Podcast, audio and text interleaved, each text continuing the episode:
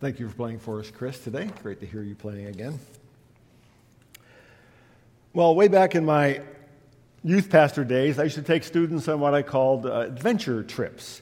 Uh, we went on bike trips, uh, camping and canoeing trips, even whitewater rafting. And on one t- occasion, uh, we added a rock climbing experience to one of these adventure trips. And by rock climbing, I mean climbing up an 85 foot uh, cliff and then rappelling back down using ropes and harnesses. Uh, it seemed like a really good idea at the time. We went with an outfitter and a guide who I think that our youth ministry still work with, and he had all the equipment and all the expertise uh, needed to teach our group, which were all high school kids, along with me and a few other adult uh, volunteers, to do everything to climb and get down safely. So we all got all hooked up with the ropes and the harnesses and climbed up the cliff. It was challenging, but since we had ropes and belayers and stuff, we got tired. You could just hang there and the ropes would hold you. We all made it to the top just fine, so that was fun. And then our guide said it was time to rappel down the cliff. Now, I don't know if you've done that. Anybody here done that before? Maybe you were in the army or something. Um, but an 85 foot cliff from the ground looking up looks, you know, reasonably high. But when you're on top of the 85 foot cliff, it looks like a thousand feet. Down. You just came from down there. It looks very, very different. Um, and after explaining what we were going to do and that the ropes uh, we were using, each rope was strong enough to like hold a minivan, he said. For some reason that sticks in my mind, probably because I didn't believe it. But he said each rope could hold a, a minivan. Then he asked for a volunteer to go first to rappel down. And he looked at me. Now, uh, I don't like heights particularly. I don't think I have a, a real phobia about it, but I don't really even like getting up on a chair to change a light bulb.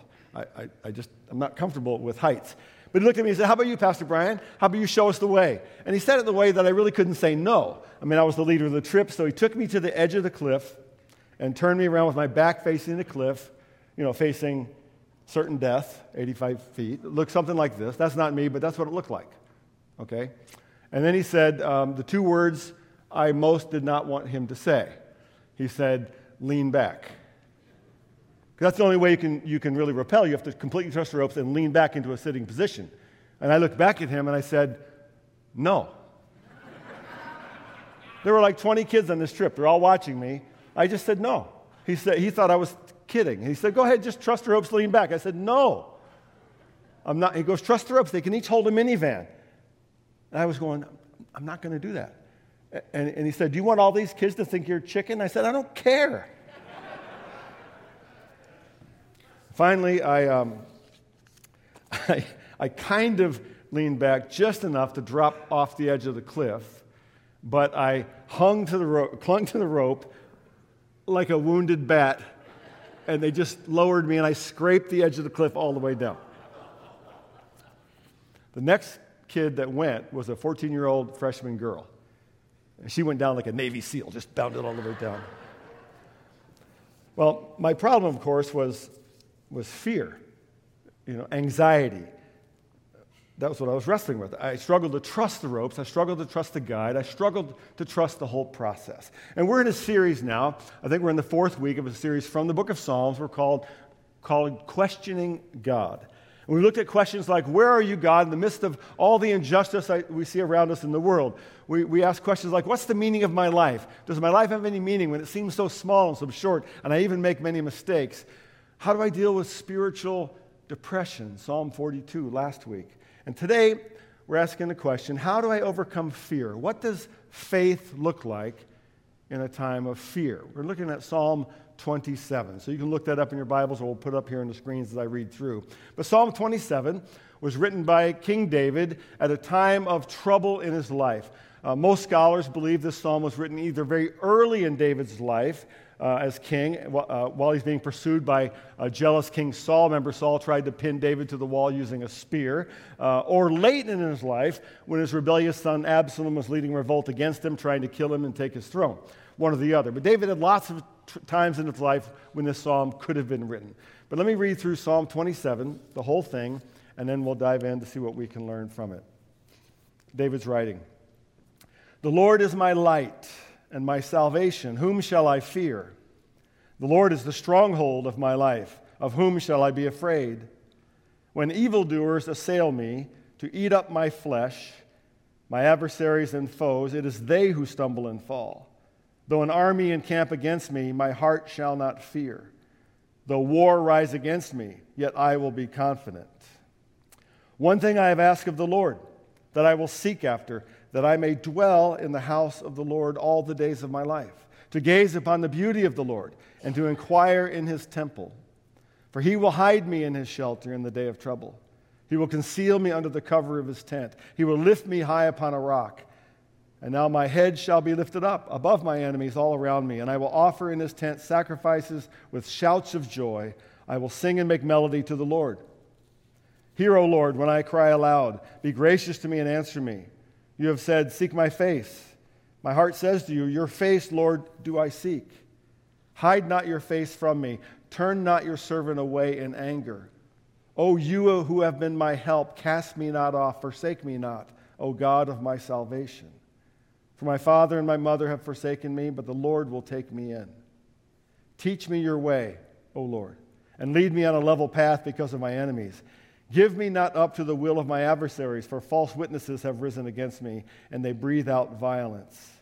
I believe that I shall look upon the goodness of the Lord in the land of the living. Wait for the Lord. Be strong and let your heart take courage. Wait for the Lord. First thing I want to uh, talk about as, as we respond to the psalm or look into the psalm is David talks about faith in a fearful time. Faith in a fearful time. It was just about two years ago, I think, that we all started to hear about this mysterious, uh, strange new virus. About two years.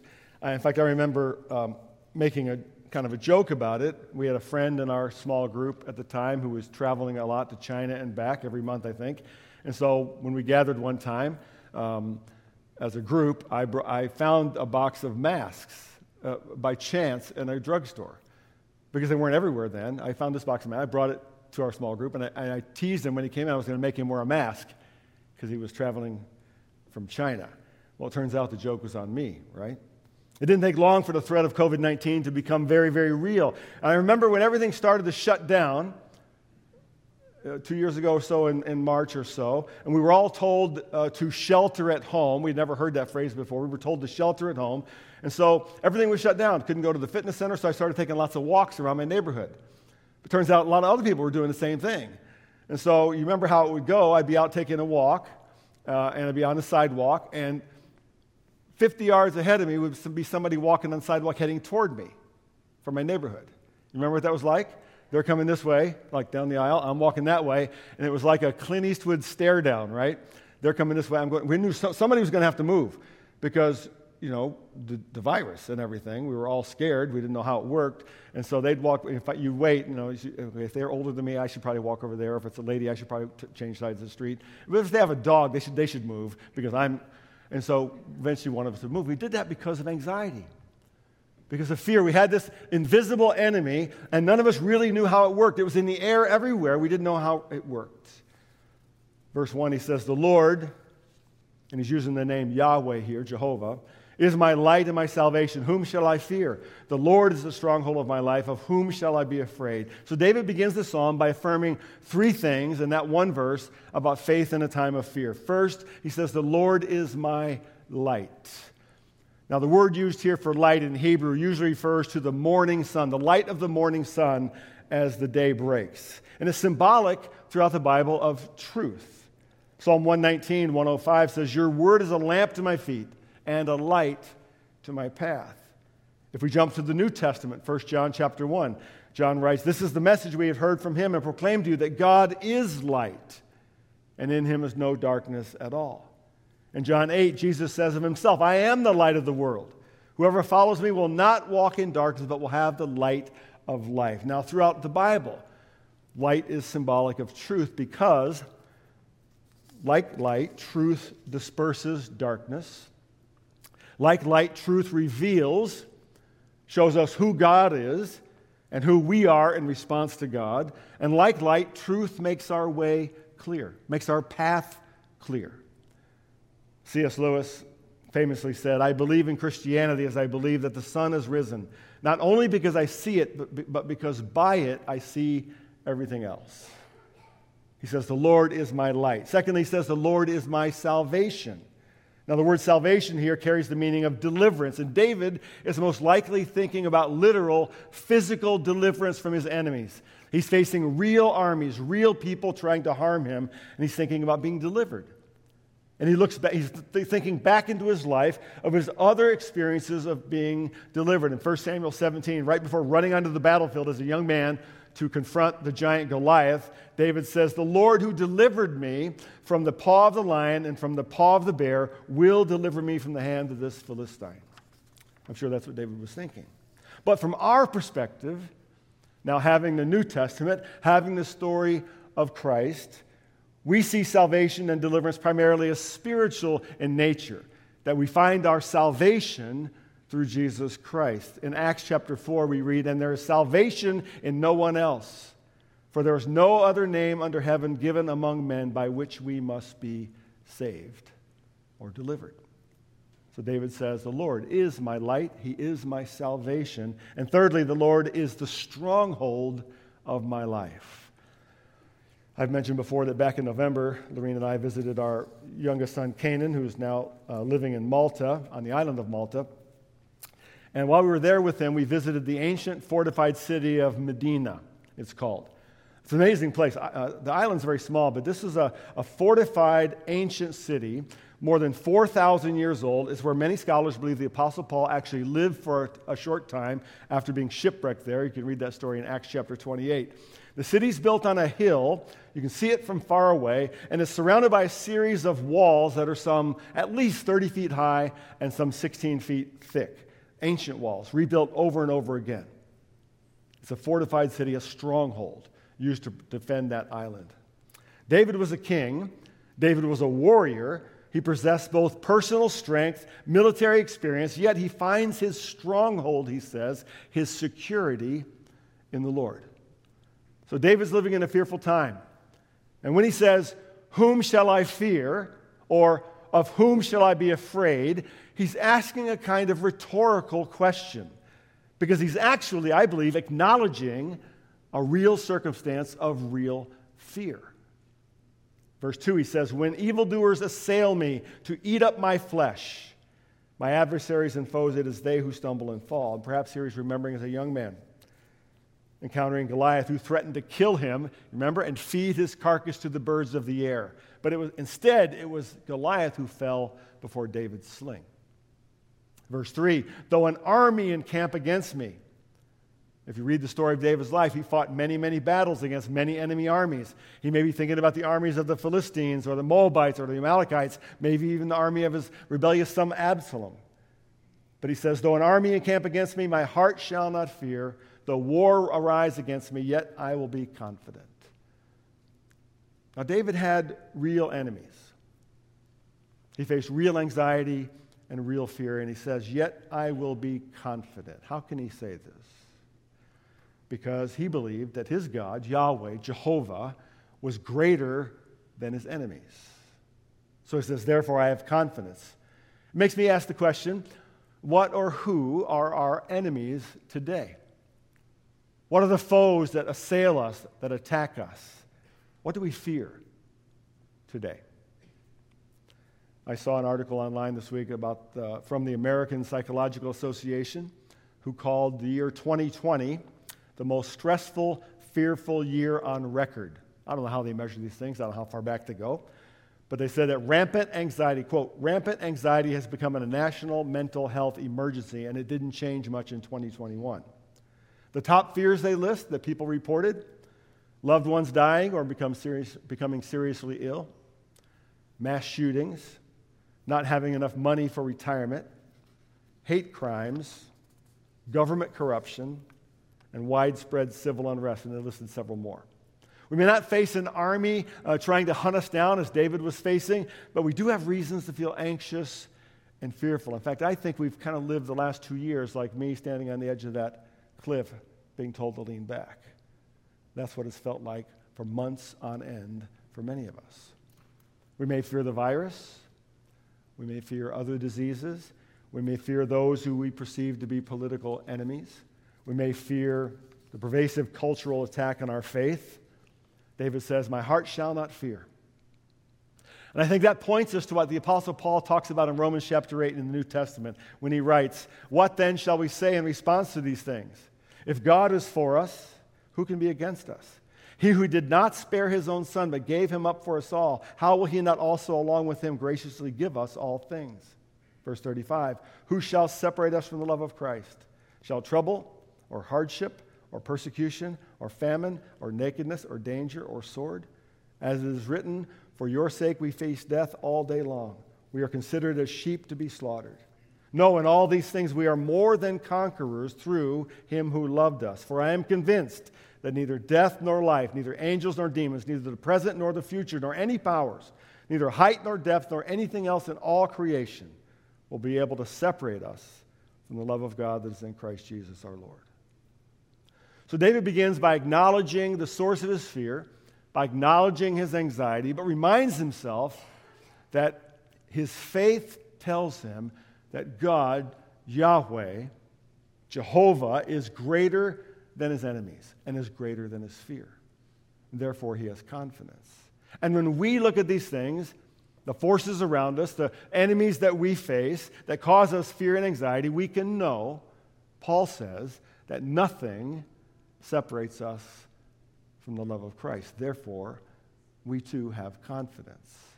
We can have faith in a fearful time. The second thing I see in this psalm is a faith that seeks the Lord. A faith that seeks the Lord. Last week, uh, I talked a little bit about how uh, this, this two years of COVID uh, has robbed us often of the blessing of, of coming together as a community for worship. There were months where we had to be completely shut down. Um, and when we reopened again, uh, the same number of people are not able to be here for all kinds of different reasons. And I talked about how that's been dis- discouraging in many ways for you all and for some of us as pastoral staff.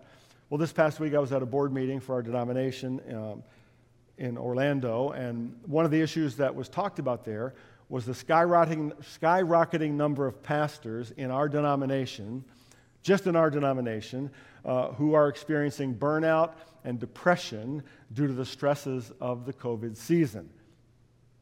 Having to close down in person worship, having to learn how to preach to an empty room, looking only at a camera, of being criticized for any decision made mask, no mask, all that stuff. And for many pastors, it's just been too much. Dozens and dozens, and I was not aware of this till this gathering, dozens and dozens who have quit and just want out. One even said, I'll do anything else. I'll greet at a Walmart. Just put me anywhere else. At the same time, I would want you to know this is what our pastoral team would say. Sure, it's been stressful, there's been discouragements, but there have been great blessings that have come along the way. We've learned new skills. We've learned how to do things online. We've learned how to project ourselves uh, out into the community for those who cannot attend in person. We've seen God at work in many, many new kinds of ways. We've seen extraordinary generosity from our church family. And we've been reminded of the precious gift of community. Last week after the service, I was chatting with Sarah, uh, our organist, and she reminded me of how good it was just about a year ago when we opened up again and had in person worship after months of having nothing in person. And even though there were only 25 or 30 people in this room, the joy and the emotional joy it was to hear people singing in person again, to be together with God's people again was a great blessing. And we've been reminded of the importance of that blessing, of being in the presence of God's people. That's what David's talking about here in verse 4. He says, One thing I have asked of the Lord that I will seek after, that I may dwell in the house of the Lord all the days of my life, to gaze upon the beauty of the Lord and to inquire in his temple. So David's in the midst of a fearful time. He's in trouble, and but he suddenly changes his perspective here, if you notice that. In fact, the shift here is so dramatic that many scholars think this, that Psalm 27 is actually two psalms stuck together. One that's written in a time of trouble, and one that's written in a time of joy. But I don't think that's necessarily the case. I think David is simply shifting his focus for a spiritual purpose. See, here you would think he would say, One thing I have asked of the Lord, get me out of this, right? Isn't that how we often pray? Just get me out of the situation, remove my enemies. But that's not what he does here, at least not yet. Rather, he says, One thing I've asked for, One thing I seek after, that I may dwell in the house of the Lord all the days of my life, and to gaze upon the beauty, that word means kindness, delightfulness of the Lord. So, what does it mean to seek after the Lord, to dwell in the house of the Lord, to gaze upon the beauty of the Lord? The Hebrew word used here for seek means to desire, to require, to beg for. The word dwell means to remain, to sit down, to stay, or as we might say in our language, to hang out for a while. David's reorienting his heart and mind from his circumstances, from stressful situations and enemies, to intentionally and passionately seek the presence of God. To dwell not in his, in his anxiety and fear. And we do tend to do that, don't we? We tend to dwell in our anxieties and fears. But he seeks to dwell somewhere else, to dwell in the presence of his God and to see the beauty of God. Why would he say this at this time? Why would he shift his focus? Well, I think we see in the psalm that he does so for a couple of reasons. First is to find in the Lord's presence a kind of protection. In verse 5, he says, For he will hide me in his shelter. The word shelter means a hiding place in the day of trouble. He will conceal me under the cover of his tent. He will lift me high upon, a rock. Now, in Scripture, these are all images of safety and peace. And I think points us toward what the New Testament tells us, what Paul writes in Philippians chapter 4 when he writes, Do not be anxious or fearful about anything, but in every situation, by prayer and petition, with thanksgiving, present your request to God. And the peace of God, which transcends all understanding, will guard your hearts and minds in Christ Jesus. So David seeks the Lord because in the Lord's presence he finds safety and protection. Secondly, in the Lord's presence he finds joy. Verse 6 And now my head shall be lifted up above my enemies all around me, and I will offer in his tent sacrifices with shouts of joy. I will sing and make melody to the Lord. Now, notice the enemies are still out there. That situation has not changed. David is simply anticipating ultimate victory over his enemies. He trusts the strength and deliverance of God. And so he's able to celebrate with joy the victory that is yet to come. And we see the same thing on nearly every page of the New Testament. Paul writes that even in the face of death itself, 1 Corinthians 15, but thanks be to God, he gives us the victory through our Lord Jesus Christ. In the midst of his fearful circumstances, David seeks the Lord. It's a faith in a fearful time and a faith that seeks the Lord. And thirdly, we see in this psalm a faith that waits, that waits for the Lord. I'm going to read the rest of this psalm. Verse 7 Hear, O Lord, when I cry aloud. Be gracious to me and answer me. Notice the psalm is no longer talking about God, he is now talking to God. So he shifted to this now has become a prayer. You have said, Seek my face. My heart says to you, Your face, Lord, do I seek. Hide not your face from me. Turn not your servant away in anger. O you who have been my help, cast me not off, forsake me not, O God of my salvation. For my father and my mother have forsaken me, but the Lord will take me in. Teach me your way, O Lord, and lead me on a level path because of my enemies. Give me not up to the will of my adversaries, or false witness, or false witnesses, for false witnesses have risen against me and they breathe out violence. I believe that I shall look upon the goodness of the Lord in the land of the living.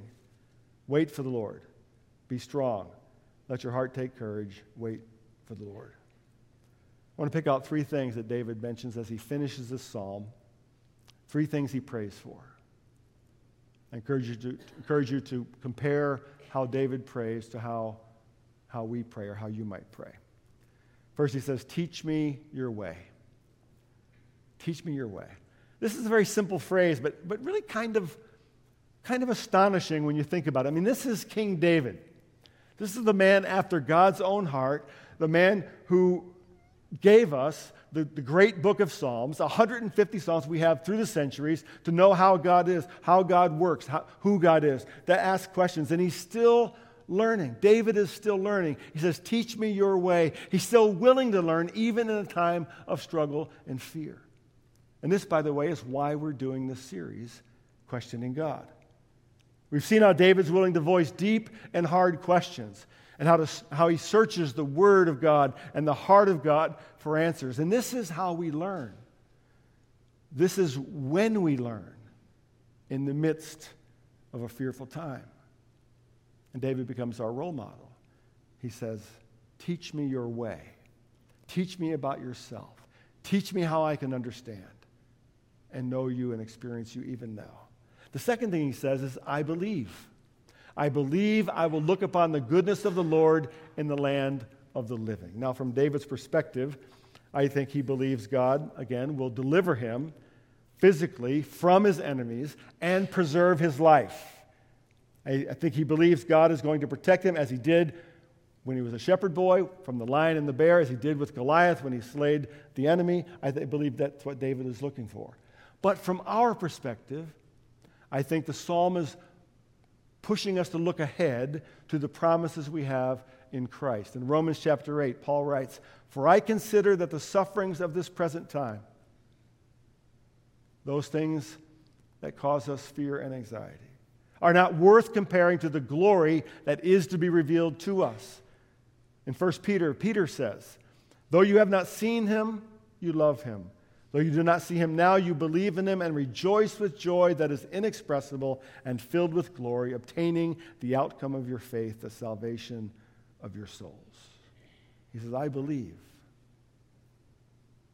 I will see the land of the living. And the third thing he says is wait for the Lord. Now, notice I think David shifts again here a little bit, his focus, his perspective. Here he's either talking to himself to remind himself, or he's speaking directly to us all these centuries later as his readers. He says, Wait for the Lord. And the word used here in the Hebrew means to wait, to eagerly look for, to hope, or to expect. Now, just a word about waiting.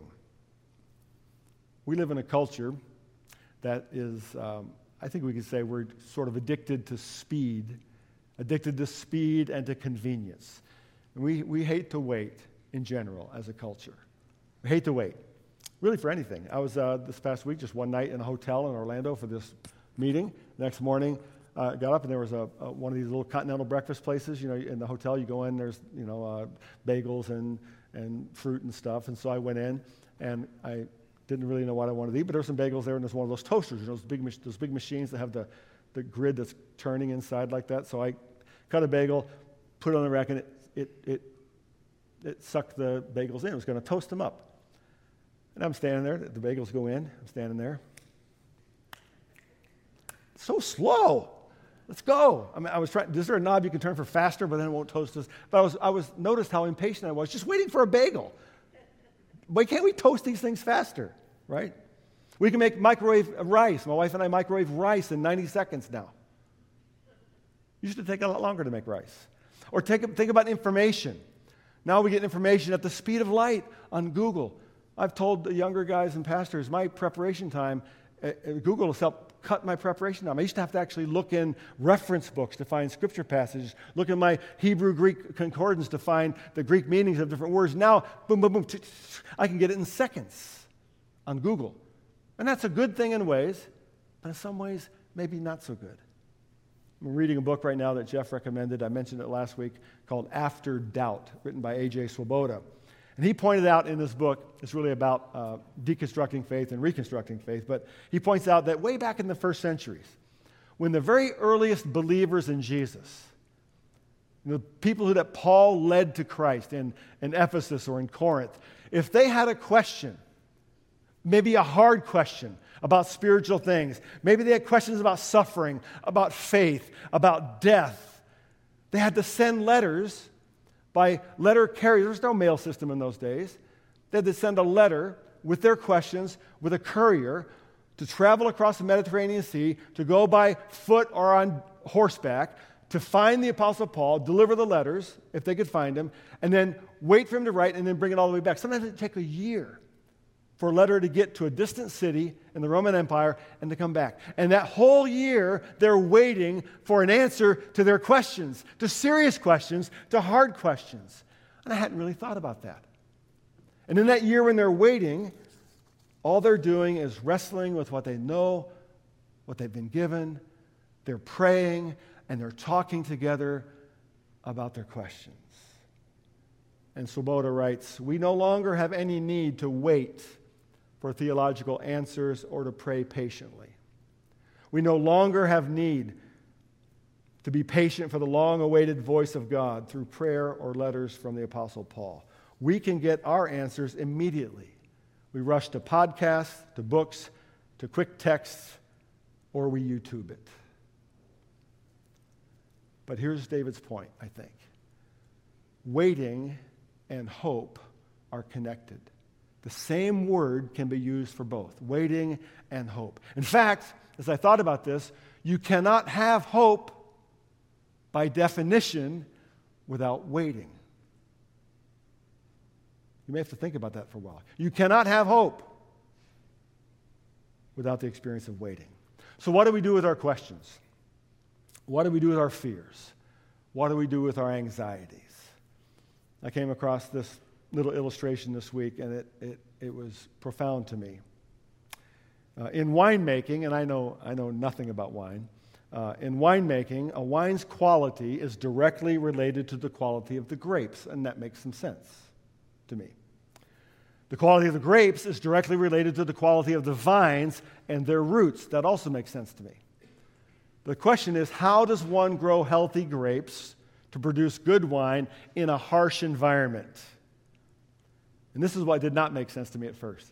The winemaker knows that he or she must not water the grapevines, must not, must intentionally not water the grapevines. Because if the vines are watered by sprinklers or other artificial means, the roots are not forced to go deep into the soil and you get, a, you get an inferior tasting grape and inferior tasting wine. But when water is intentionally withheld, the roots must go down deeper and deeper to find sources of refreshment. And that produces good wine. So when we wonder why God allows times of fear or anxiety or questioning. David is teaching us through this ancient psalm that during those times it might just be that God is allowing us, calling us, pushing us to grow deeper in the soil of faith, deeper in the soil of prayer, deeper in the soil of His Word. That part of waiting is questioning, and part of waiting is trusting, and part of waiting is hoping. And in our waiting, we grow. In waiting, our roots grow deep into the truth of the presence of God, the God who is our stronghold, the God who is our salvation. Psalm 27. Would you bow with me as I close? Lord God, we thank you for your word today. We thank you for these ancient words from a man who knew all about fear and anxiety. We thank you for allowing us and inviting us to ask our questions, even our hard questions, the questions that we, we struggle to even verbalize. Thank you for being the God who is our light, our salvation, and our stronghold, especially during times of fear. Teach us your way. Teach us to seek, to wait, and to hope. It's in your name that we pray.